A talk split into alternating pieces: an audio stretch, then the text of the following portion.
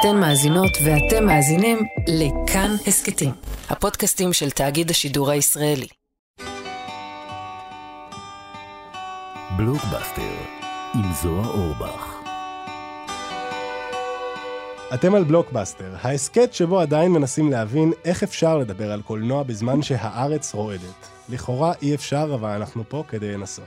אבל לפני, מתן מאיר עבד מאחורי הקלעים של הסדרות פאודה, המדובב, מנאייק, פגע וברח והשוטרים, וכל הפקה צריכה מישהו כזה שייתן טרמפ, מצית, כתף או יד כשעולה הצורך. אבל לרוב רצוי שאת היד הזאת יושיט בן אדם. וזה מה שמתן היה. בן אדם, שלא לומר מענץ'. עובד הפקה במקצועו, אבל חקלאי בנשמתו. שמבלה עשרות שעות שבועיות עם השחקנים הכי מבוקשים בישראל, אבל רק רוצה לגדל דובדבנים במולדתו שבגולן. כזה שאף סט לא שלם בלעדיו. ויבצע כל משימה שיידרש לה בחיוך שיבהיר שהכל בסדר. מתן היה מילואימניק של חטיבה 551, חטיבה שנמצאת בלב שלי בגלל כל הסיבות הנכונות, והחברים הנכונים, והוא נפל בקרב בצפון רצועת עזה, יחד עם משה לייטר, יוסי הרשקוביץ וסרגי שמרקי. הפרק הזה מוקדש לזכרם. המלחמה הזאת נפלה לכולנו על הראש, לרפתנים ולהייטקיסטים כאחד, וגם על אנשי ונשות קולנוע. האורחת שלנו השבוע, השחקנית ריטה שוקרון, היא אחת מהן. בשבעה באוקטובר, אחרי שבילתה את ערב החג עם נועה, בתה, אדר חתנה ומיכאל נכדה בביתם שבכפר עזה, המשפחה קמה לאזעקות שאחריהן הגיעו מטחים של רקטות. בשש וחצי בבוקר ריטה ומשפחתה נכנסו לממ"ד, ובשתיים לפנות בוקר, עשרים שעות לאחר מכן, הם יצאו ממנו לישראל אחרת. אנחנו עוד נבין יחד יותר טוב מה קרה שם, אבל לפני כן בואו נדבר על ריטה שנייה. השחקנית הראשונה שבאה אלינו מאז נועה קולר של פרק הפתיחה, כי נשים שמחבקות את נכדן בזמן מלחמה לעד יהיו בליבי, אבל באותה מידה תמיד תרתק אותי האישה שעומדת מול מצלמה. וכשמדובר באישה כמו ריטה שוקרון, ובכן, אני לא יכול שלא למחוא כפיים רק למשמע השם, כי לא מדובר רק בשחקנית, אלא בשחקנית שניצחה. את החיים עצמם וגם את הטייפקאסט. בואו נתחיל. יאללה, בוא נתחיל. אחרי עשורים שבהם קיבלה תסריטים ושאלה ישר, אמא של מי אני הפעם, נחת בחיקה התסריט של קריוקי. אחד הסרטים הישראליים הטובים של העשור האחרון, בבימוי של אחד מהאורחים המוקדמים שלנו, משה רוזנטל. ובקריוקי אמנם הייתה אימא, אבל גם הייתה הרבה יותר מזה. היא הייתה טובה, חצי יחנה וחצי דיבה. וכשששון גבאי לצידה קורע ברך ומוחא לה כפיים, היא רקדה בידיעה שכולנו מסתכלים עליה, בעיניים נוצצות. לא עוד האימא של נינט מהשיר שלנו, אלא האישה הגדולה מהאגדות. האוצר שהתחבא לנו מתחת לאף כל הזמן הזה. אנחנו נדבר קולנוע ונדבר קריוקי, ריטה, אבל לפני זה בואי נדבר על הבוקר הזה. אתם נכנסים לממ"ד, מתחילות האזעקות ואתם בממ"ד. מה הדבר הראשון שעובר לך בראש? בבוקר כשהייתה אזעקה? ב-7 באוקטובר, כן. שזה בסדר, לא נורא, כאילו לא, לא נבהלתי, אתה יודע. אזעקה, צבע אדום, עוד שנייה ניכנס, עוד שנייה זה נגמר, יוצאים, ולא לא, לא נבהלתי. באמת לא נבהלתי. ובאיזה רגע הבנת שהעולם השתנה? לא הבנתי את זה. אני לא חושבת שהיה רגע אחד שהבנתי את זה. אולי עד עכשיו אני לא לגמרי מבינה את זה. אני מבינה שנכנסה ריטה לממ"ד בש... בשש וחצי בבוקר, נכנסה ריטה אחת, ויצאה משם מישהי אחרת. זה ברור לי. כמו שכל הארץ הזאת כאילו הולכת להשתנות. אז אין לי ספק שאני לא אהיה אותו בן אדם. גם אני לא אותו בן אדם, אבל אני לא הייתי בטוח. בממ"ד 20 שעות. אני הייתי בממ"ד לאיזה רבע שעה בבית במושב עם ההורים, ו- ויצאתי. אבל... אבל יש משהו, אתה יודע, יש משהו, אבל ב... ב... יש דברים שאנחנו באמת לא יודעים על עצמנו. נגיד, יכולת ההישרדות שלנו, היא לא יכולה להתגלות לנו באף מקרה תיאורטית, רק כשאתה חווה את זה. ומעולם לא ידעתי שיש לי יכולת הישרדות כזאת. מה הייתה הנקודה שבה גילית את יכולת ההישרדות הזאת? אני אגיד לך מה הייתה. אה, רוב הזמן לא היה לי טלפון ביד, הטלפון היה אצל הנכד שלי. שיחק משחקים? בדיוק. והוא קיבל התראות? משחקים, ו...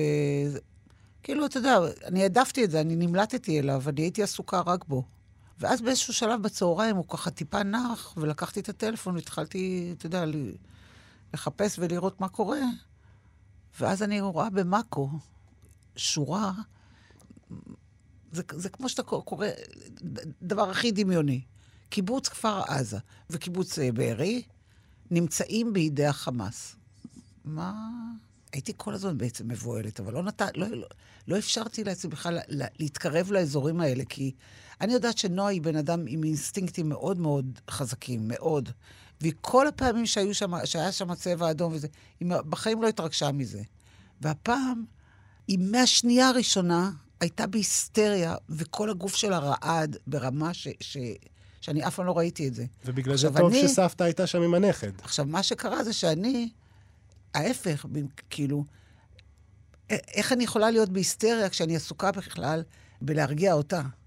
בלעשות לה עם העיניים של, אנחנו לא יכולים, כאילו, חזרת להיות אימא. בדיוק. חזרת להיות אימא לילדה. אתה לא יכול, כאילו, איך את יכולה להיות בהיסטריה כשיש לך ילד? את, כאילו, אומרת, ואז אני אומרת לה, אבל זה עוד רגע נגמר, מה יש לך? זה נגמר עוד מעט. אחר כך, אגב, כמה ימים אחרי, כשכבר הוא עושה שיחה עם הפסיכולוגית הקטנצ'יק הזה, אז הוא זכר את זה שאני, כי הוא אמר לה, הוא חזר על הדברים שלי ואמר לה, אמא, זה נגמר, זה נגמר. והוא חזר באוזנה הפסיכולוגית, שהוא אמר לה שזה נגמר, וזה בעצם לא נגמר. את באיזשהו שלב, את והמשפחה שמעתם מחבלים ב... כן. ליד... כן. בצהריים, בסביבות, אה, אני חושבת, זה היה אחת, משהו כזה. שמענו ריצות וקולות כאלה,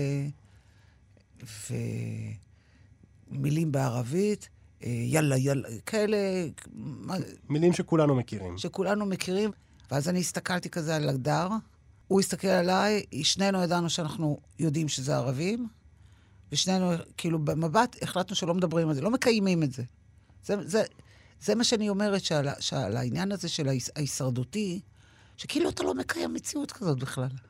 תוך רגע נהיית יוני נתניהו. אין, מה, מה, זאת מה זאת אומרת בידי החמאס? מה, אני כבושה? מה, אני עכשיו בתוך שטח כבוש?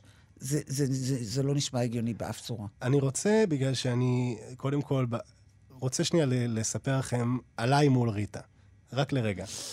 אני עוקב אחרי ריטה באינסטגרם מאז שראיתי אותה בקריוקי. ויום אחד, אח- כמה ימים מתוך המלחמה, אני פותח את האפליקציה ורואה שריטה מספרת, יצאנו מכפר עזה. ואני אומר, אלוהים ישמור, האישה הגדולה הזאת הייתה בכפר עזה כל הזמן הזה. ובתוך הפוסט היפהפה שכתבת עלייך, ועל מיכאל, ועל הדר, ועל נועה, שדרך אגב הייתה בחודש, עד- הייתה בחודש השמיני להריונה. כן. עכשיו היא בת תשיעי. עכשיו היא בת תשיעי. ממש היה סיכוי קל שבקלים שהפודקאסט הזה לא היה מתקיים, פשוט בגלל שריטה הייתה צריכה להיות באיכילוב. נכון. עכשיו, בשעה טובה. תודה. כל זה. כדי לומר שאת מספרת שהדר, החתנך, החזיק את הידית. היה שלב שבו מישהו אחז בידית מהצד השני שלה? לא. היה, לא היה כזה. בסוף היום, בשתיים וחצי בלילה, כשהחיילים הגיעו, זה בעצם היה הקטע הכי מפחיד. כי כל הזמן לא נשמנו. כל כך היינו בשקט, והכל היה חשוך, כל הזמן היינו בח- בחושך. שלא... ש... אם יכולנו, אתה יודע, פשוט להיעלם, להיות ענן. זו, זו, זאת הייתה, זה היה הרצון לאורך כל היום. ואז מה שקרה, כשהגיעו החיילים, אז uh, התחילו קולות, אה, כי אתם לא שומעים, אתם לא מבינים את, ה, את מה שהם מדברים בצורה ברורה, כי זה אטום הכל. ומין uh, מכות כאלה, אתה יודע, תפתחו, כמו תפתחו, אבל לא שמענו מה אמרו. אבל הבנו שיש גברים מאחורי הדלת, ולא ידעת אם זה צה"ל או חמאס. ולא ידענו. עכשיו, ב- לאורך היום, כשכל הזמן אמרו, עוד מעט מגיע צה"ל, עוד מעט, עוד מעט יצילו אתכם, עוד מעט, והעוד מעט הזה כבר התייאשנו ממנו. כבר אני אמרתי, די, אין, לא יבואו, כאילו. לא, לא הגיוני שמתשע בבוקר אומרים, עוד מעט יגיע צה"ל, ואף אחד לא מגיע. חשבת שזה הסוף? לא. לא היה רגע אחד שחשבתי שזה הסוף. אבל אני רוצה אז להבין, מגיעים, מגיע כוח. את לא יודעת אם זה מלאך שרת או מלאך נקם. בדיוק. אז עכשיו, אני משתנקת, מיכאל מתעורר, הוא ישן, מיכאל מתעורר ומיד טס אליי, אני מחבקת אותו חיבוק, שאם יכולתי להכניס אותו לתוך הגוף שלי, זה מה שהייתי עושה. נועה עומדת ליד אה, הדר, רועדת כולה, ואנחנו משתנקים, לא, לא מוציאים הגה. הם מדברים, מדברים, מבקשים כאילו לפתוח, ואנחנו לא, לא זזים. ואז, הדר, שכשאתה רואה אותו, אז אתה חושב איזה הייטקיסט סטלן כזה. זה, זה, זאת ההגדרה שאני יכולה להגיד על נשמע הדר. בחור כיפי. חד משמעית. זה, זאת ההגדרה שאני יכולה להגיד על הדר. פתאום יוצא משם גבר, אבל מה זה גבר? הוא עומד פשוט לוקח אחריות על הסיטואציה. לוקח אחריות, אתה יודע, על הסיטואציה, על הנשים שיש פה, על הבן שלו, על הכל. ועל חמותו, שזה לא מובן מאליו. כן, נכון. והוא עושה, והוא עושה כזה... מי זה? הוא החליט כאילו לשבור את השתיקה, לשבור את, את זה שאנחנו... אבל ב, בשנייה שהוא... הוא לא, כאילו, לא אמר כלום, אלא הוא פשוט פעל. הוא עשה כזה מי זה, אבל יצא לו מי זה חזק כזה. מי זה? כן, חזק כזה. עכשיו, מסתבר שבמשך היום נתנו לנו, להם, אני לא התכתבתי בוואטסאפים האלה, אה, סיסמאות, כל מיני סיסמאות שאם יגיעו, רק מי שידע את הסיסמאות האלה, רק להם לפתוח. הוא אמר את הסיסמה, אף אחד לא ידע את שום סיסמה, ובסוף היה הרגע שבנט נכנס לאחת מקבוצות הוואטסאפ, והוא אמר, איזה, איזה איש זה, יאללה. הוא אמר, גם אם לא יודעים את הסיסמה, תשאלו על דברים שקרו בארץ. השאלה הכי יפה בעולם, הוא שאל את השאלה היפה? נכון. תשאל, מה- תספרי לכולם, למי שלא, למי שלא עקב, מה השאלה היפה? מי זכה באירוויזיון? מי זכה או מי ייצג את ישראל באירוויזיון? מי ייצג את ישראל באירוויזיון? אין ישראלי שלא יודע. אין ישראלי שלא יודע. מצד שני, אתה רוצה, לק... ואז אתה אומר, בואו נקווה שהחמאס לא חפופים על נועה קירל. בואו נקווה שהחמאס לא שמעו על נועה קירל. עכשיו, וזהו, ואז באמת היה שם מאחורי, מאחורי הדלת איזה חייל שאמר, אה, מי, מי, מי, מי זה היה? נועה ברזילי, לא? אה, איך קוראים לה? ברזילי, בקיצור. אבל ברזילי זאת הזוכה! נכון, נו! נכון. חיילי צה"ל, בחייאת, מישהו צריך לעבור, אני מתנדב, כמובן. אבל הברזילי הזה היה כל כך משלנו, שמיד אה, הוא הרפה מהדלת ו... מתי הבנת? ונפתחה הדלת. אז רגע, קודם כל, איך מרגישים כשאתם רואים חייל צה"ל צבר ומצחיק שאוסף אתכם? אין לתאר. אין לתאר. בשנייה הראשונה אתה מת להתפרק, אתה מת לצרוח מבכי, אתה מת להכל, ואז אתה מסתכל עליהם, ואתה רואה שהם ילדים, אלוהים. או שאני נורא נורא הזדקנתי, ואז חיילים נראים לי נורא נורא צעירים, או שהם ספציפית היו כל כך צעירים. כשריטה שמעה שאני בן 27, היא כמעט קמה והלכה, חברים. לא נכון. אבל כן, חיילים הם ילדים, מה זה ילדים? אימא'לה. והילדים האלה התגלו כגיבורים שלנו, כמו שהם תמיד היו בעצם. חד משמעית. הדר היה שם לפני שבוע או שבועיים, הביא כמה דברים, והוא צילם את כל הכניסה לשביל הזה של, הרח... של הרחובון הקטן הזה של הבית. היה מולנו בית, שאני מכירה את האנשים שלו, את הכל. והם אינם? הם ישנם, אבל אין בית. אין בית. זה כל כך מוזר, אתה רואה תל של, אתה יודע, של אבנים, של הכל מרוסק. איך זה יכול להיות? זה לא נתפס, זה לא נתפס. את לפעמים חושבת על מה שהיה קורה אם אני מפחדת. את לא רוצה. אני לשניות, ואני עושה את זה ככה, אני מעיפה את זה.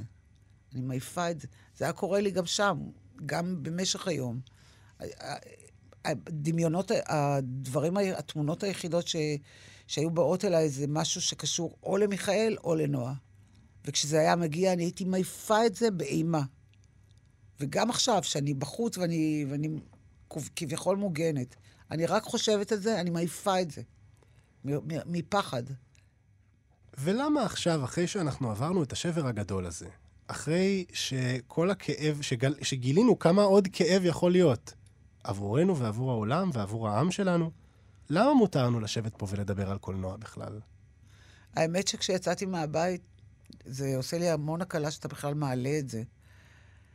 אני יצאתי מהבית, אני ככה נועלת ואני אומרת, מה קולנוע עכשיו? מה קשור קולנוע עכשיו?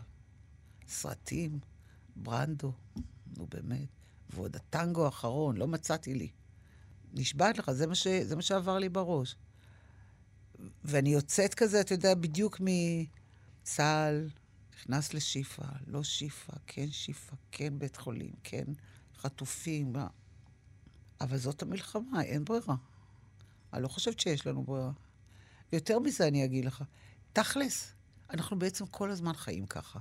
עכשיו הכל נורא חריף, כי זה קורה עכשיו, וזה לא מבצע, אלא זה מלחמה. אבל מה? כשהיו מבצעים, לא חיינו ככה? אז שם היה מבצע, מין מבצע כזה לא ברור, שהיו סופרים כמה טילים פה וכמה טילים שם, והיו עוצרים את, ה, את, ה, את התרבות, ועוצרים את זה ועוצרים את זה, עוצרים לכמה זמן, מתחילים להתרגל קצת, והכל חוזר. תכלס, אנחנו חיים ככה שנים. אז את לא חושבת שיש סיבה להרגיש אשמה? כשאנחנו מדברים ברנדו מה ברנדו? יש סיבה להרגיש אשמה. ובכל זאת, כן. להתגבר על האשמה ולעשות את זה. אין ברירה. אין ברירה. אין ברירה אלא לדבר על קולנוע. השבוע החמישייה שלנו, החמישייה של ריטה, היא החמישייה הכי ישראלית שהגיעה אלינו עד עכשיו.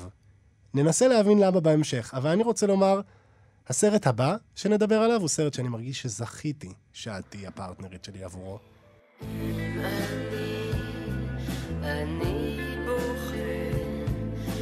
לא.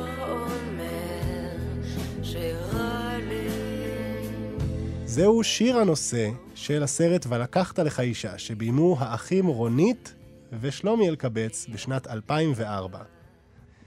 למי שפספס, "ולקחת לך אישה" הוא חלקו הראשון בטרילוגיית ויויאן של האחים אלקבץ, שהביאה את סיפורה של ויויאן, ספרית מהקריות, אשתו של אליהו, אם לארבעה ילדים שצריכה להתמודד עם העובדה שהיא כלואה בנישואין נטולי אהבה.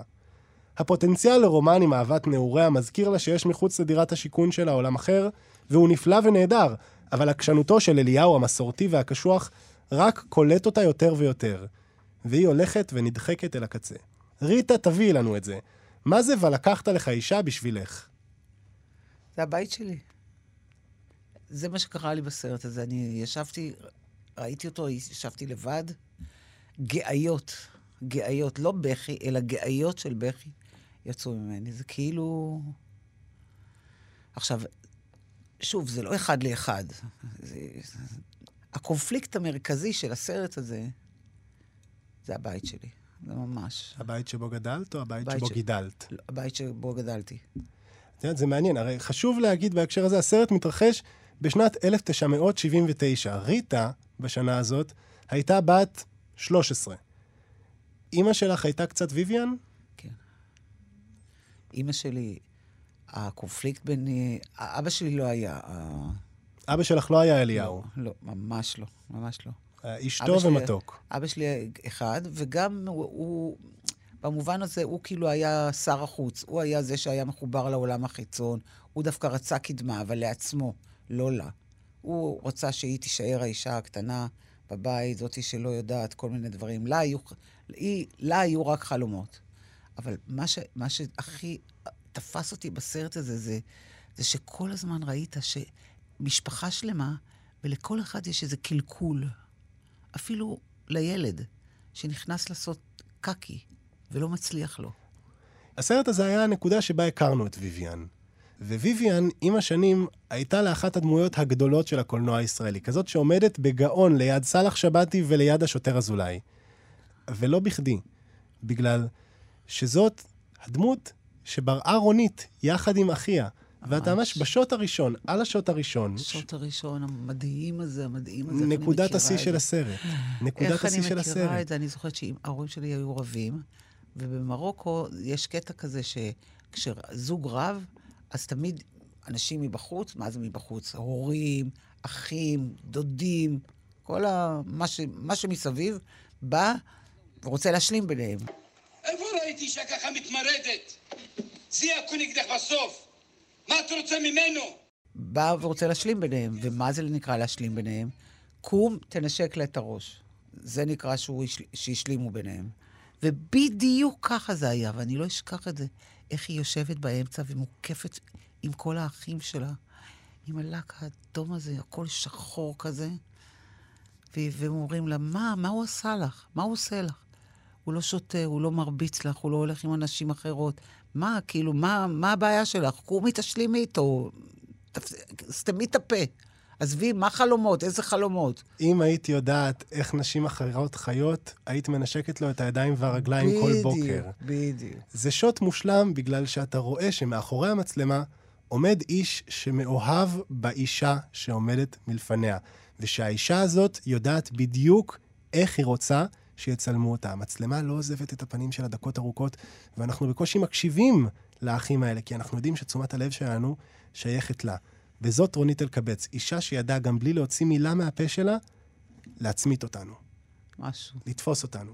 Uh, אני רוצה לשאול, דבר ראשון, אני רוצה לדעת, כי באמת קטונתי, אבל האם לדעתך בזכות ויויאן הקולנוע הישראלי הצליח להבין נשים מזרחיות בצורה אחרת?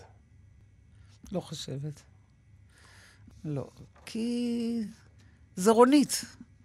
הוא הצליח להביא את רונית, אבל לא חושבת שזה עשה משהו לגבי תסריטאים או לגבי אה, במאים, לראות, אה, לתת אה, תפקידים, לבנות תפקידים כאלה מורכבים. חוץ ממשה כמובן. משה חבר שלנו. משה עכשיו- היקר שלנו, כן.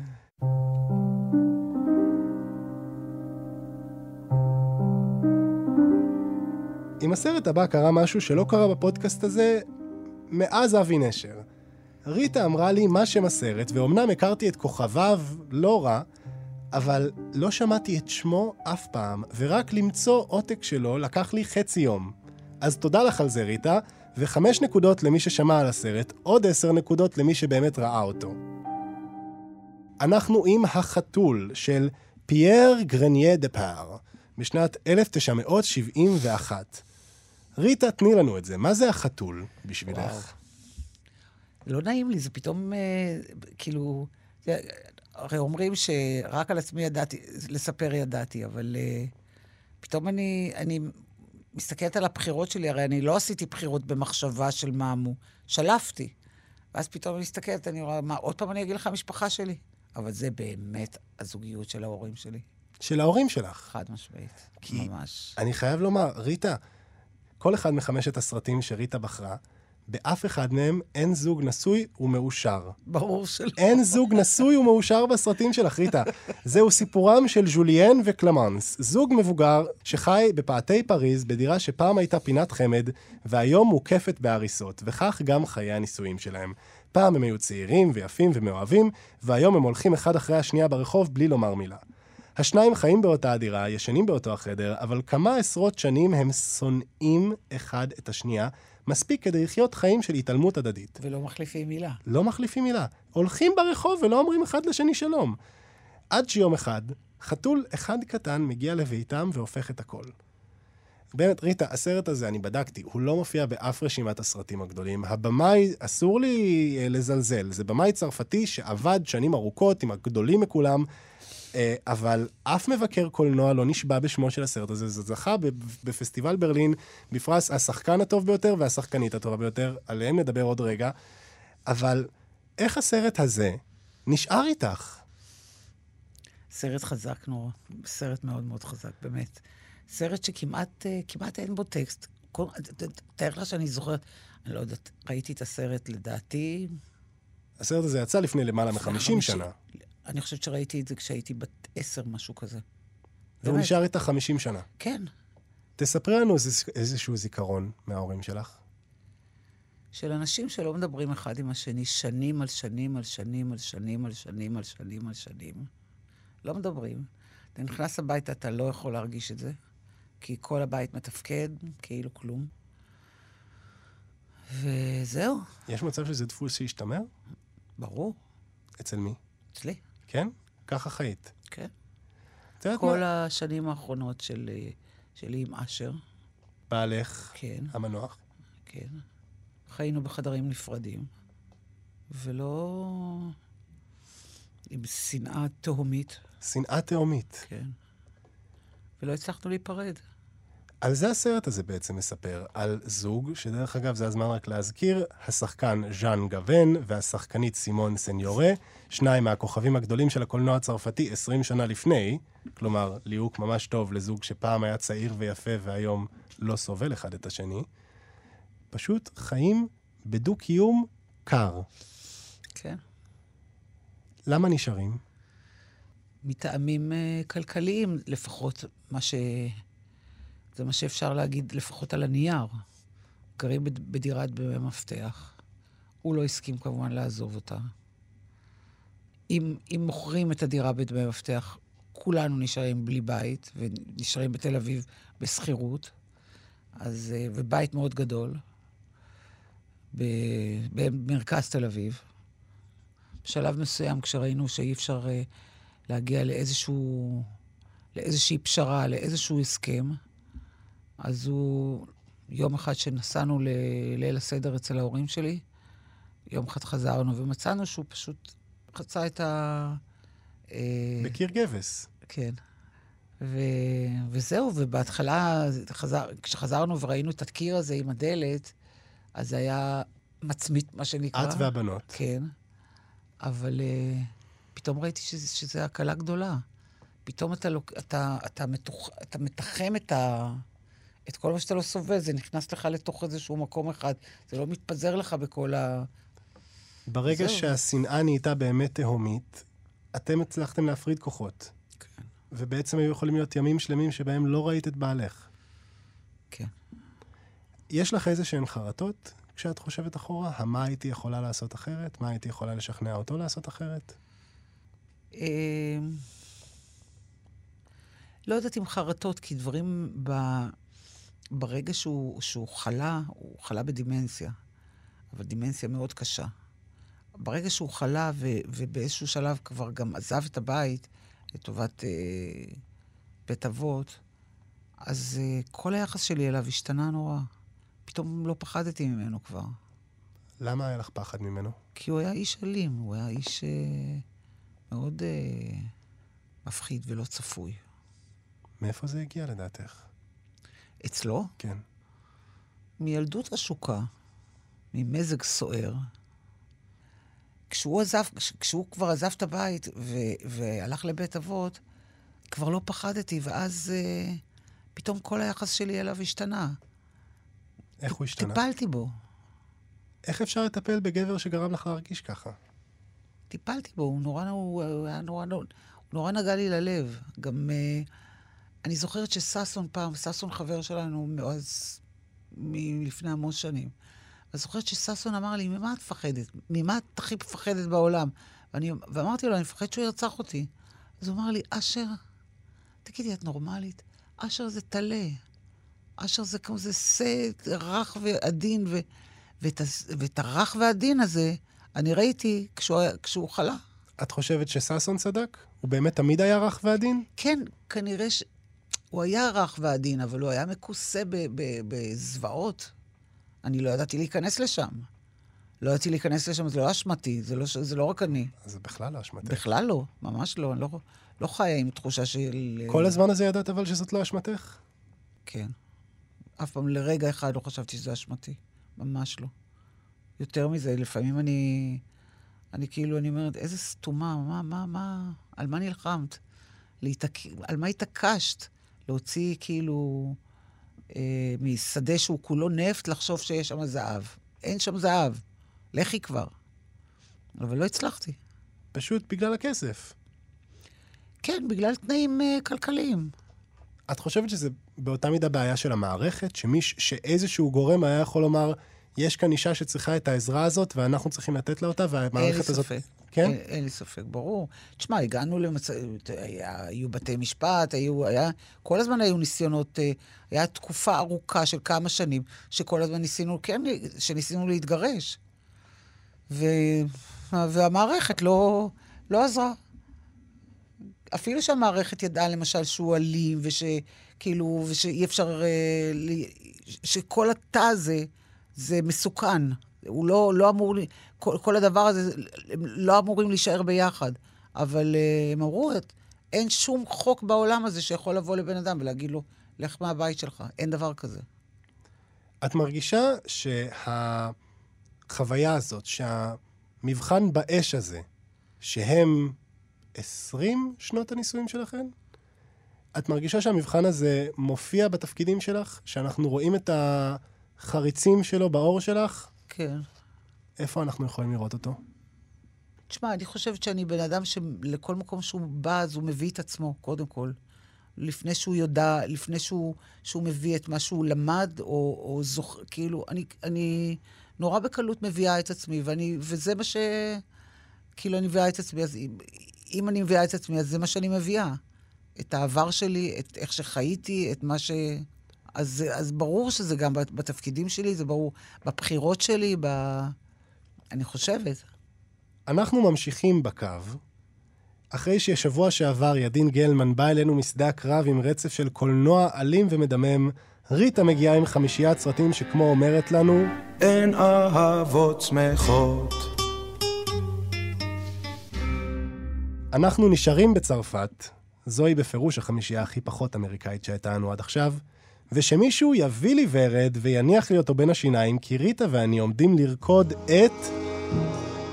הטנגו האחרון בפריז, שביים ברנרדו ברטולוצ'י בשנת 1972. כן, זוהי הפעם הראשונה שבה במאי עושה אצלנו דאבל, אחרי שברטולוצ'י בא כבר בפרק השלישי שלנו עם הקונפורמיסט. אזהרה, החלק הספציפי הזה עשוי להכיל כמה תיאורים של אלימות מינית גרפית, ואם זה לא מתאים לכם, מומלץ לדלג כמה דקות קדימה. ריטה, בואי נשמע ממך, מה זה הטנגו האחרון בפריז עבורך? אמר, אמרתי לך ש- שכשיצאתי היום מהבית, ואני התחרטת. אני נועלת כזה, ואני אומרת, מה עכשיו הטנגו? מה קשור הטנגו? ועוד עם הסצנה האלימה הזאת, מה, מה, מה קשור? מה לך ולזה? אבל בחרת, אבל זה הסרט בחרתי, שבחרת. קודם כל, אה, לא רציתי לחזור בי. כאילו, אין דבר כזה, זה לא... אבל אה, זה סרט ש... ש... זה סרט שמאוד מאוד מאוד אהבתי. מה שתפס אותי דווקא זה, ה... זה הנואשות. הנואשות, גם שלו, בעיקר שלו, שנורא נגע לי ללב, וגם הנואשות שלה, אבל לא נואשות עקב אה, סיטואציה. היא לא, הייתה בסוע... היא לא הייתה בסיטואציה נואשת. הוא, אפשר להגיד, אני יודעת מה, איבד את אשתו, ו... אבל יש משהו במבנה, ב-DNA שלהם שהוא זהה, גם שלו וגם שלה. וזה מאוד דיבר אליי. זהו סיפור האנטי-אהבה של פול, אמריקאי בעשור החמישי לחייו, שמנהל מלון בפריז, שפוגש בז'אן, צרפתייה יפה בת 20, פול אלמן טרי, שאשתו היפה, כאמור, שמה קץ לחייה, וז'אן מאורסת לבמאי צעיר שמנסה להפוך את אהבתו אליה לסרט קולנוע. אחרי מפגש תמוה ות... ואלים בין השניים, פול יוזם את מה שהיא למעשה היזיזות העקומה בתולדות הקולנוע. אסור להם לדעת דבר אחד על השנייה, אבל הוא רשאי לעשות לה הכל. כפי שזה רק נשמע לכם, זה לא הולך טוב במיוחד. עכשיו, ברטולוצ'י ברטולוצ'י, אבל כשרוקדים את הטנגו האחרון בפריז, עולה בדיוק שם אחד, ברנדו. מרלון ברנדו. בתחילת 1972, הוליווד קיבלה אותו עם הסנדק, סרט שאני בטוח שיבוא אלינו כבר, ובסופה אירופה קיבלה אותו עם הטנגו האחרון. על שני הסרטים, אגב, הוא היה מועמד לאוסקר שנה אחרי שנה. ריטה, מה יש בברנדו שעושה לכולם את זה? אני אומרת לך, הנואשות. הנואשות? כן. זה מעניין, בגלל שאנחנו הרגע דיברנו על גבר אלים, שחקן אלים, שלמעשה היה שא עזוב כל הזמן הזה, והנה יש לנו עוד. אני שאלתי את אשר, זה אפרופו הדואליות הזאת, שאלתי את אשר פעם, אה, למה לדעתו הוא שותה? והוא אמר לי, מביישנות. אני יכול להבין את זה בכנות. כן. סליחה. כן. הוא אומר, כשאני לא שותה, אז אני מרגיש שאני בלי אור. Hmm. כך הוא אמר. חייב לציין, ביחס למקום שהאורחים שלנו נותנים למרלון ברנדו, אני פחות איתו, אני מעדיף אותו כשהוא צעיר וחתיך, בשאר uh, התקופות שלו, אפילו בסנדק, יש גדולים ממנו, אבל באמת לא היו גברים כמוהו. הוא מין מסמל איזשהו משחק שקיבל מעמד קצת בעייתי בעיניי, את המשחק המתודי. אני חושבת ש... שזה, האמת שזה, זה, הוא ממש דוגמה קלאסית לזה. הוא זה שהביא את המשחק ממש. הזה לעולם, להוליווד ממש. ספציפית. זה, זה, זה, זה הדבר היחידי שכאילו, אם, אם לא לשחק ככה, אז איך לשחק? את חושבת? כן. המשחק מתודי בזה בקצרה, בערך כמו לומר, בקצרה ואגב, לא במיוחד בדיוק, זה כמו לומר, אתה צריך להיות הדמות כדי לגלם אותה. כן. ריטה, אני חייב לציין שאני חלוק עלייך במובן הזה. תראה, אתה לא לוקח את כל הדמות, אתה, אתה, אתה לוקח נקודה, אתה נמצא שם, בדיוק איפה שהדמות, ואתה נהיה הדמות.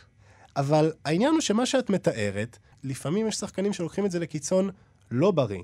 למשל, בנקודה הכי שנויה במחלוקת, ב- בטנגו האחרון בפריז, סצנת החמאה. There's some butter in the kitchen.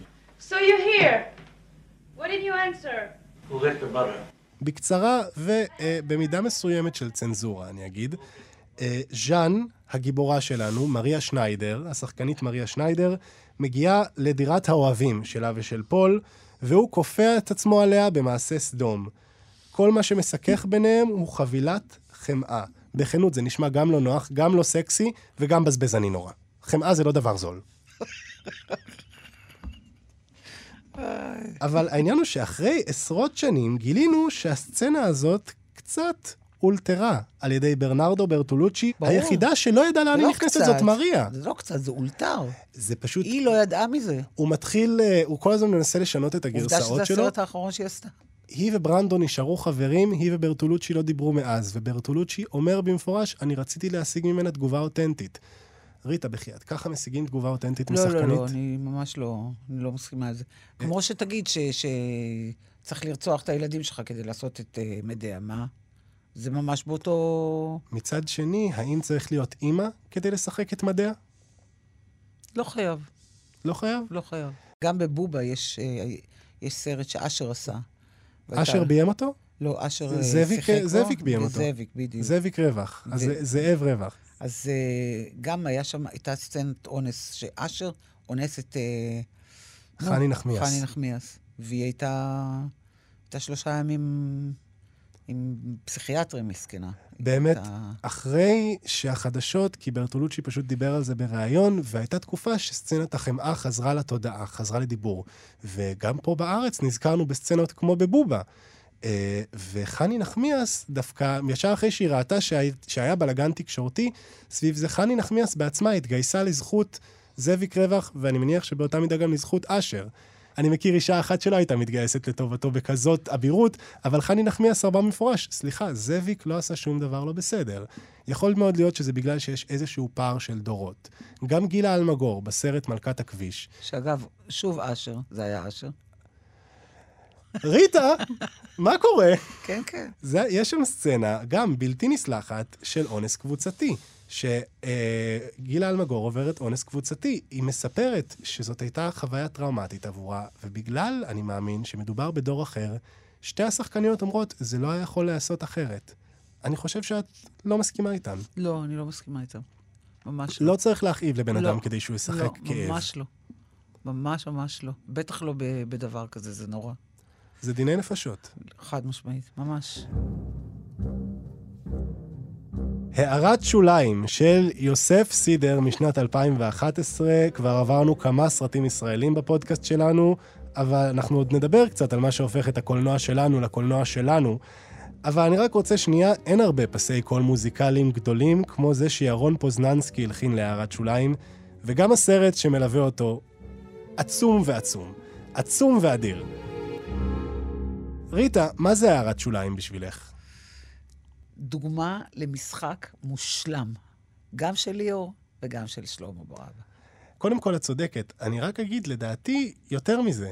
הערת שוליים זו דוגמה לקולנוע מושלם. ובקולנוע משהו, הישראלי, אני לא אומר את זה ברע, דרך אגב, אין מספיק דוגמאות לקולנוע מושלם. אנחנו פה בסרטו של יוסף סידר, מגדול הבמאים הישראלים. יוסף, אם אתה מקשיב לנו, אתה מוזמן לכאן מתי שרק תרצה. זהו סיפורם של אב ובנו. חוקרי תלמוד באוניברסיטה העברית, האב אליעזר שקולניק, חוקר כתבי יד פדנט שאיש לא באמת מבין מה הוא עושה. הבן אוריאל שקולניק, פופוליסט חביב שכולם מבינים מה הוא עושה, קצת יותר מדי טוב. יום אחד, אליעזר, האב, מקבל שיחת טלפון שמשנה את חייו. מתברר שהוא זכה בפרס ישראל בחקר התלמוד. כמה ימים לאחר מכן, אוריאל מקבל הודעה שמשנה גם את החיים שלו. הוא למעשה זה שזכה בפרס ישראל, וההודעה הגיעה לאביו בטעות. ומכאן הסרט מתחיל. יוסף סידר הגיע לישראל אחרי שהוא עשה תואר בקולנוע ב-NYU והביא לכאן ערכי הפקה הוליוודיים, כאלה שליוו את הקולנוע הישראלי גם כשלא רק הוא ביים אותו, הוא עשה שני סרטי מלחמה כבירים, הסדר ובופור, עשה דרמה משפחתית אחת, והנה הוא מגיע עם הערת שוליים, סרט שהוא קצת סרט מלחמה וקצת דרמה משפחתית. וכמו שאמרתי, זה סרט שבאמת, בכל היבט בשפה הקולנועית שלו, מבוצע בצורה המשוכללת ביותר, ואת זה פשוט לא רואים מספיק פה. הצטיינות של כל אחד מאנשי המלאכה, מהסט המדויק להפליא של ארד שוואט, דרך הפסקול שנותן מקום לכל דפדוף, אבל גם יודע להשתיק את הבלגן כשעולה הצורך, העריכה של עינת גלזר זרחין, שמזגזגת בין ההיסטוריה של האב והבן, בלי לאבד פוקוס, הצילום של ירון שרף, ירון שרף שצילם את ולקחת לך אישה בצורה שבאמת הייתה לי קצת לא נעימה. פתאום עושה הוליווד בהערת שוליים.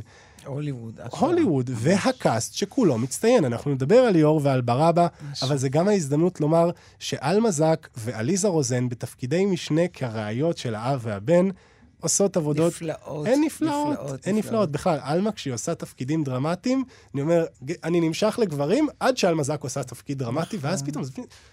את, נכון, את. נכון. יש לה שם שורה אחת, כשהיא אומרת לו, אתה יודע למה אתה לא תבגוד בי? הוא עושה, כי אני נאמן. לא, כי אתה פחדן. יואו, אני לא זוכרת את זה.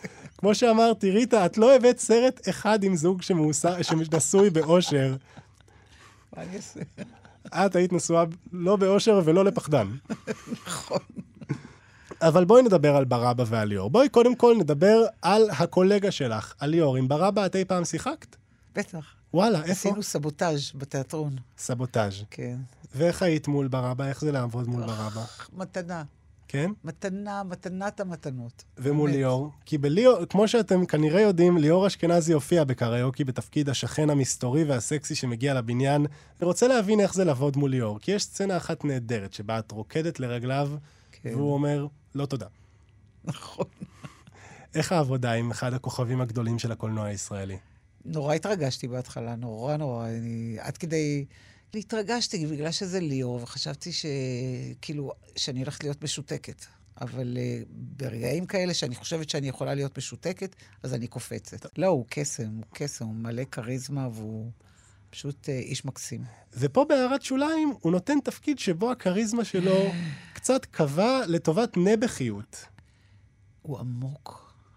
הוא באמת, אני לא חושבת שהוא עשה עוד תפקיד אחד כזה. אני מאוד אהבתי אותו בפוקסטרוט, סרט שלא אהבתי בכלל, דרך אגב. לא ראיתי את זה. טוב מאוד.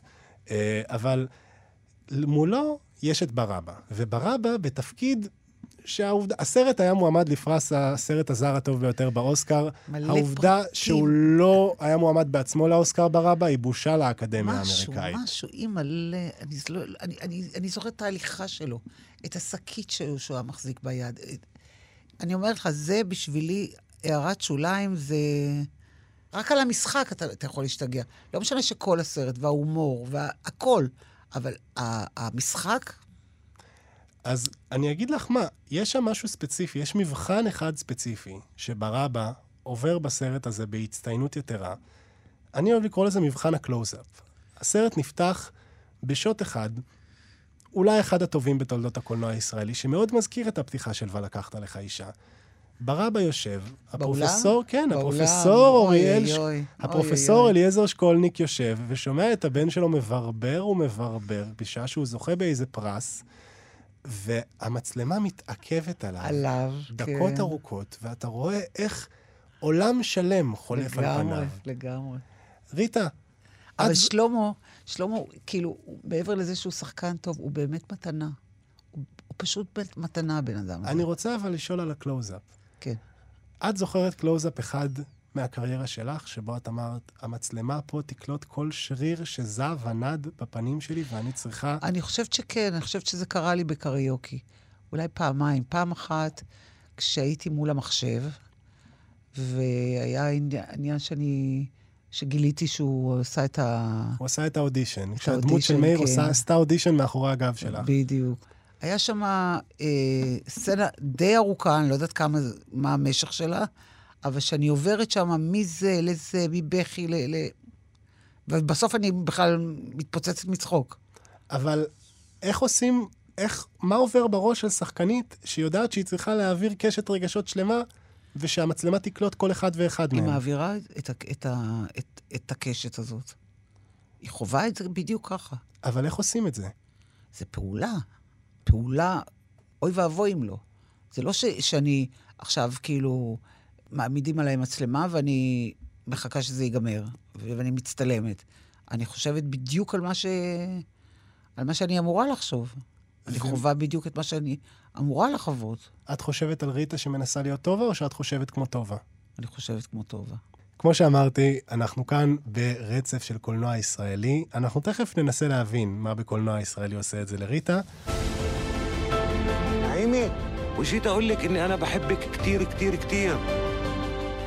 אנחנו עם ויהי בוקר של ערן קולירין. طيب, يلا, إن شاء الله, لا كل شي بخلص عن قريب.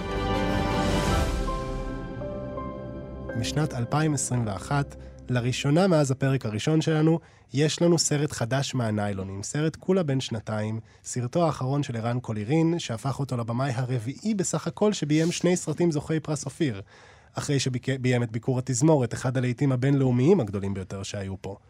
ריטה, היום, בפעם האחרונה, פרגני לנו. מה זה ויהי בוקר בשבילך? דבר ראשון, אני, אני, רוצה להגיד ש... מה זה לא. מה זה לא? זה לא סרט פוליטי. אוקיי. ממש לא. אז הנה קיבלנו את מה זה לא. שנייה אני אספר מה זה כן בקצרה. אוקיי. הסרט הזה נפתח בהבטחה. הסיפור הזה מתרחש קצת לפני שיגיע השלום, ועד אז אנחנו עם סמי. ערבי, בורגני, עמיד והייטקיסט עם מבטא מצוחצח בעברית ומאהבת ישראלית, שבא לכפר הולדתו שמעבר לגדר עם מירה, אשתו היפה והחילונית, ואדם, בנו החמוד. והם הגיעו כדי לחגוג את חתונת אחיו של סמי. מתבאסים שנתקעו שם קצת יותר מדי זמן, אך או יא, בדיוק כשהם סוף סוף בדרך לעולם האמיתי, מוכרז מבצע צבאי שמטיל מצור על הכפר. אין נכנס ואין יוצא. אין קליטה ואין תקווה. סמי והמשפחה חייבים לחיות עכשיו בעולם שאין להם עניין לקחת בו חלק ולהבין האם, ואם כן אז איך, להתקומם נגד מי שמסרבים לתת להם לצאת לחופשי. תשמעי, את אומרת שזה לא סרט פוליטי, אבל מה שיפה זה שאת ישר מכריזה ואומרת שזה לא סרט פוליטי. מה, ש, מה שכל כך נגע לי ללב, והסרט הזה לא, לא יצא לי מהגוף במשך שלושה ימים, וואלה. זה לא, זה לא, זה לא הקטע הפוליטי. זה לא, זה לא זה מה שעבד עליי. דבר ראשון, אני, אני מאוד שמחתי שפעם ראשונה בחיים הרגשתי כאב של הערבים. אף פעם לא הרגשתי את הכאב שלהם. יכולתי להרגיש את הכאב שלהם בראש, אבל לא להרגיש, לא להרגיש את, את, את כל צורת החיים שלהם, המטורפת הזאת, המשוגעת הזאת. לא הרגשתי את זה אף פעם בלב. אף פעם לא הייתה לי הזדהות. ונורא שמחתי שזה קורה לי. מצד שני, מה שאת מתארת עכשיו זה רגש של הזדהות פוליטית. מה שאת מתארת עכשיו זאת הוויה פוליטית. לדעת, את, לגלות אמפתיה כלפי מגזר שאת לא באמת הכרת עד עכשיו. תשמע, אני היום יכולה, היום, בגלל מה, איפה שאנחנו נמצאים, בגלל ההווה שלנו, יש לנו מלחמה, אנחנו במלחמה. אנחנו במלחמה, אני יכולה לבוא, להסתכל על uh, ילדים בעזה, ושזה נורא נורא יכאב לי. אבל מצד שני, כאילו, זה לא, זה לא, זה, זה לא עושה לי שזאת תהיה הדעה הפוליטית שלי. אז זה באמת מה שאני באמת מנסה, כי גם לי, כשראיתי עכשיו את הסרט הזה, מודה שעבורי, כאיש שחד משמעית ישים את עצמו בצד השמאלי של המפה, לראות את הסרט הזה עכשיו, בנובמבר 2023, זה לא, זה לא היה לי כל כך, אה, זה, זה בא לי לא, אבל- במוזר קצת. לא, אבל אתה מסתכל, אתה מסתכל על האנשים האלה, ואני שמחה שכואב לי. אני שמחה כי כאילו, עד היום אף פעם לא כאב לי עליהם. ה- הלב שלי היה אטום אליהם, אולי בגלל שפחדתי מהם. ואז אני, כאילו, פעם ראשונה כשראיתי את הסרט, הי- היום זה כבר משהו אחר, אני לא יודעת איך אני, מה אני, אני, אני בטוחה שאני ארגיש אותו דבר, אבל נגיד, עוד פעם, זה בהתחשב במה שאמרנו בהתחלה, שריטה של לפני השביעי, היא לא תהיה אותה ריטה. כאילו, אני לא אותו בן אדם. אבל זה, ש, זה שכואב לי עליהם, זה, זה, זה מאוד שימח אותי. זה שימח אותי, זה, זה, זה נתן לי תקווה אני- שיכול להיות כאן אחרת. ואמרתי, אלוהים, מתי אנשים יפתחו את העיניים? אבל איך אפשר להמשיך את התקווה הזאת עכשיו? אומר לך כמי עכשיו אי אפשר. אי אפשר? את תראי את הסרט אפשר. הזה עכשיו, סרט שאומר לך במפורש, כצופה בסרט, כי הרי כשאתה רואה סרט אתה חייב, חייב להזדהות עם הדמויות, אחרת מה עשינו בזה? את... יהיה לך קשה להזדהות עכשיו עם... כ- לגלות אם אני- אמפתיה לכאב הפלסטיני? גם אם, גם אם אני ארגיש אה, אמפתיה, אני לא, אני לא אעשה עם זה שום דבר. לא ארצה עם זה שום דבר. אני לא רוצה, לא, לא רוצה איתם כלום. לא רוצה, אני רוצה הפרדה מלאה מהם. את יודעת, ובאמת, במובן הזה יכול מאוד להיות שהם ירצו הפרדה מלאה מאיתנו באותה המידה, אבל אני רוצה להגיד, אמפתיה, שהיא למעשה פשוט הזדהות עם כאב, היא כלי נשק. אמפתיה היא באותה מידה מה שהופך אותנו לאנשים חזקים יותר. ובמובן הזה, אני לא הייתי רוצה שזה מה שהמלחמה הזאת תיקח מאיתנו. כשאני שומע על הילדים מעזה, אני לא רוצה שהלב שלי ייאטם. אני ב- לפעמים אפילו בכוח פותח אותו ואומר, לא, אתה חייב לכאוב את הכאב שלהם, כי אתה כאבת אותו עד עכשיו, ועצם העובדה שנעשה הפשע נגד לא האנושות עכשיו. הזה... לא עכשיו? לא עכשיו, זוהר, אי אפשר, אי אפשר עכשיו. כי איך שאני מר- מרגישה את זה, אז התמונות של התינוקות שלנו עולים לי בראש. לא עכשיו. ומיכאל שהיית צריכה לחבק מיכאל, 20 שעות רצוף. מיכאל והתינוקות האחרים שראיתי, והאנשים השבורים והרצוצים והמרוסקים שאני רואה כל יום בשפיים. לא רוצה. לא רוצה. גם אם כן, אני לא מוכנה להסתכל על זה. לא רוצה להסתכל בכלל על הכיוון שלהם. לא מוכנה, לא רוצה לסלוח, לא רוצה להרגיש אמפתיה, לא רוצה להרגיש... אה, אה, את, לא רוצה להרגיש את הכאב שלהם. למרות שאני יודעת שזאת התקווה. עכשיו, ולמה כל כך, למה אני אומרת לך שכשהרגשתי את הכאב שלהם, אז שמחתי? כי כאילו, קודם כל זה מחזק, אתה מרגיש חזק כשאתה מרגיש, אה, אתה יודע, הזדהות עם, עם, עם, אה, עם כאב של מישהו אחר, אתה מרגיש יותר חזק. כשאתה אטום ואתה, ואתה שולל, אז אתה, אז אתה חלש. אבל עדיין, עכשיו, ממש לא. ועדיין יום אחד את תחזרי אולי לסרט הזה? בידיעה שזה סרט שנגמר? אני חושבת שכן. כי יש בסרט הזה המון דברים מקסימים. דבר ראשון, יש, יש שם משחק מדהים. משחק מדהים ומדויק של כולם. עכשיו, כשאנחנו לפני סיום, זה לא רק חמישה סרטים שבאף אחד מהם אין זוג שנשוי באושר. כמובן, אגב, גם ב"ויהי בוקר", סמי בוגד במירה, בהערת שוליים, אליעזר שקולניק לא ישן באותה מיטה עם אשתו. זה חוזר על עצמו בכל הסרטים שלך. אז רק מה שאני אגיד זה שיש עוד מכנה משותף, שגם אותו, בכנות, דווקא, אני, אני מצטער, אני לא אוהב את המכנה המשותף הזה. בכל הסרטים אין סוף טוב. לפעמים אין סוף. בהערת שוליים למשל, פשוט אין סוף. נכון. גם ב"ויהי בוקר", אין סוף אמיתי, אבל גם אנחנו... בברנדו. וריטה, אחרי שאני מכיר אותך כבר למעלה משעתיים, אני לא חושב שזה מי שאת. אוי, הלוואי שלא. כשאני שואל אותך עכשיו מה יהיה סופנו, יש מצב שיהיה סוף טוב איכשהו? לא יודעת, אתה שואל אותי את השאלה הזאת וישר בא לי לבכות. בכלל אני... אני בוכה המון, המון, המון. מלא, אני כל הזמן בוכה. מה את עושה כדי להפסיק לבכות? כלום. בוכה ומפסיקה, בוכה ומפסיקה. אני כל הזמן בוכה, לא יודעת מה יש לי. כאילו, אני יודעת מה יש לי, אבל... אה, ריטה, תודה רבה שבאת אלינו. תודה שהזמנת אותי. אנחנו נמשיך לדבר על קולנוע. אנחנו נמשיך ליהנות. יום אחד נוכל לחזור לדבר על קריוקי ופשוט לשמוח? הלוואי, הלוואי. אני באמת חושבת שצריך עוד המון המון זמן, ואני מדברת בשנים שיעברו כדי שנוכל להבין בכלל מה, מה קרה לנו כאן. עד אז אנחנו נהיה פה איתכם עם בלוקבאסטר. אני זוהר אורבך, היום היינו עם ריטה שוקרון הנפלאה, שבחרה לנו את "ולקחת לך אישה", "החתול", "הטנגו האחרון בפריז", "הערת שוליים" ו"ויהי בוקר".